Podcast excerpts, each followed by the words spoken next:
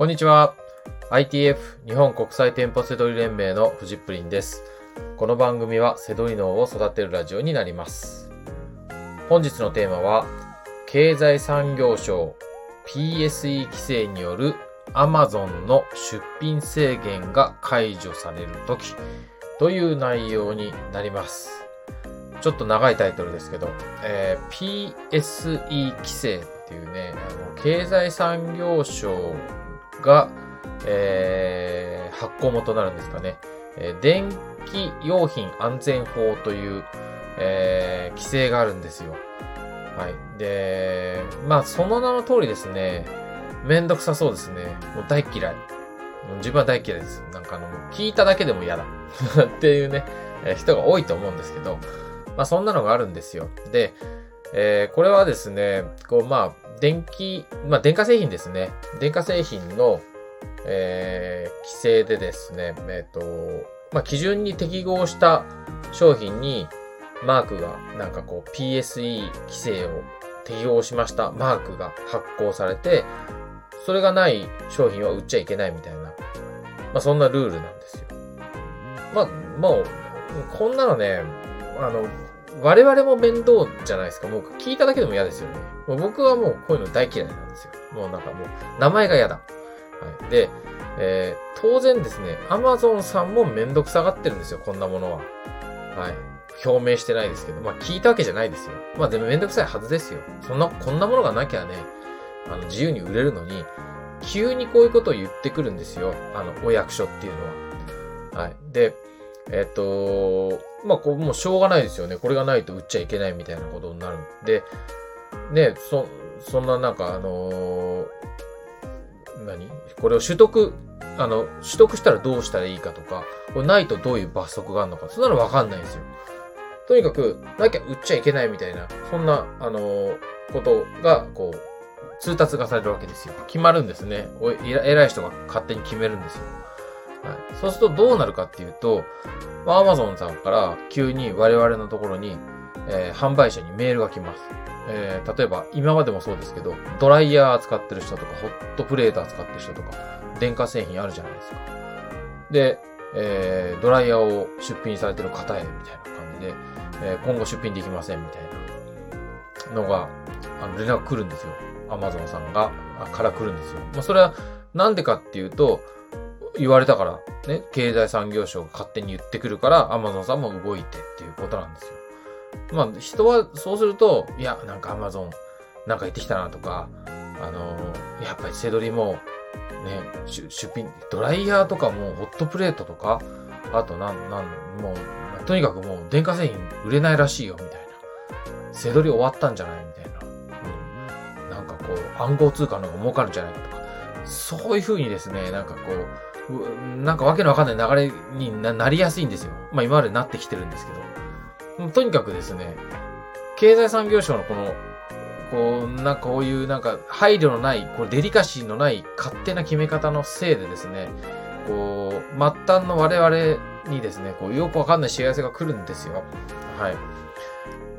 なんかね、極端な話、こういうの経験したことない人はね、あの、極端な話を聞いてる、僕が今言ってると思うかもしれないですけど、とんでもないですよ。本当に来るんですよ。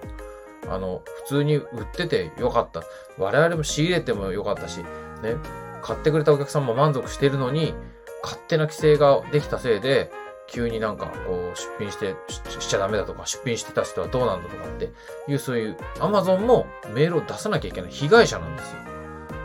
よくこういうのがあると、アマゾンが悪いんじゃないかとか、アマゾンセドリはできないとか、アマゾンがこうセドラを追い出してるとか、変なですね、ねじ曲がったことを言い出す奴がいるんですけど、悪いのは勝手に PSE 規制とかっていうのを勝手にこう、ね、こう、ね、みんなが守んなきゃいけないみたいなことを勝手に言い出した奴が悪いんですよ。ちゃんと守りやすいルールとかね、そういう通達をすればいいんですけど、うん。まあ、とにかくですね、えー勝手なことをね、あの、プンプンと怒って、今まだ話しましたけど、とにかくこう、こう PSE 規制があって、で、それを元に連絡が来ます。ね、販売しちゃいけないとか、販売できなくなりますとか、あとは、えー極端に言うと、えーえ今、今まで販売してた商品のカタログが削除になりましたと。出品してた商品も今販売できなくなりましたとか、そんな風に連絡来るんですよ。はい、当然ビビりますよね。はい。じゃあどうしたらいいかってとこなんですけど、基本は、この手の、えー、PSE 規制のものとかはその放置でいいです。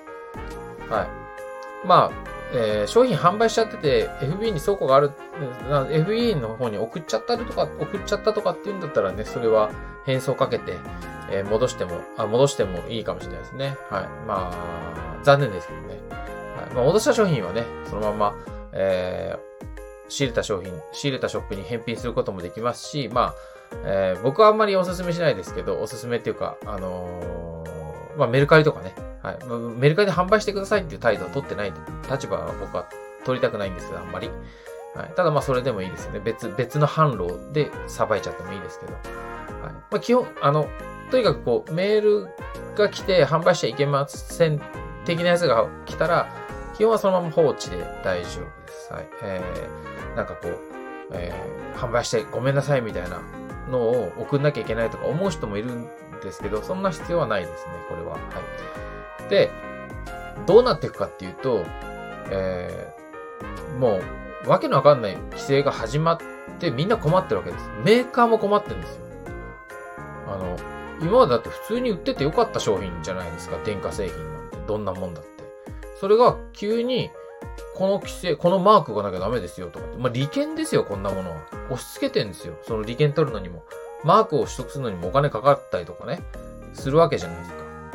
だからその、利権を押し付けられて困ってるわけですよ。しかも販売もできないってなると、メーカーが困るんで、大概まあメーカーとかメーカーに近い子会社だとかそういうところがちゃんと、えー、提出をします。Amazon の方にも提出してくれます。なので、誰が提出したか、書類提出か知らないですけど、大概はしばらくするとすぐに解除されます。はい。なので、えー、今まで、こう、規制がかかってあれも、あれもダメ、これもダメ、あのさっき言ってたようなドライヤーとか、そんなもダメ、あのライトとかね、あの照明器具とかもダメ。とにかく電化製品、みんなダメみたいな時代がありました。過去にもありました。でもみんな今解除されて販売できてるんで、はい。まあ、これが伝えたいんですよ。あの、はい。えー、まとめますね。とにかく、まあ、勝手に作った、こう、迷惑極まりない、こう、PSE 規制っていうのがあって、それが押し付けられてるっていう、この事実。はい。で、えー、Amazon さんも、これは、めんどくさがってるんですよ。まあ、これは僕の予想なんですけど、めんどくさがってるはず。やりたくない規制。ね。しょうがないから守んなきゃいけないからって言って、通達があの、半分、あの、販売してるね、えー、販売、販売業者にね、連絡します。まあ、そこに我々入ってるので、だから連絡来るんですよ。はい。で、そこでビビんないでください。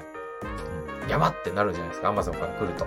でも、ビビんないで、えー、ちゃんと見極めて、あのー、販売できなくなりましたよっていうだけの内容が来るだけなんで、そこで謝ってくださいとか、書類提出してくださいじゃないんですよ。それ、書類提出すると販売できるようになると思いますよ、みたいな文章なんで。ね。書類用意できないですから、こんな規制の書類とかは。だからそうすると、ま、待つしかないんですよ。あの、メーカーとかはね。はい、それを待ってると誰かが書類提出して、また販売できるようになるので、はい。まあ、それを待ちましょうっていう話です。はい。まあ、こういうのがね、来た時に、ま、まずまあ、慌てないでくださいってことがね、今日は言いたいっていうところです。はい。まあ、この流れはもう、僕もうすぐね、10年ぐらいこの業界にいるんですけど、はい。えー、まあ、ずっとこんなことはね、繰り返し起きてるんで、はい、もうビビってる場合じゃないです。他にいくらでも利益商品なんかありますんで、はい。えー、規制はね、めんどくさくて残念ですけど、はい。えー、それはそれで受け入れて、えー、利益商品いくらでもあるんで、そういったものを販売しましょう。はい。ということで、本日の放送は以上になります。最後までご視聴いただきましてありがとうございました。バイバーイ。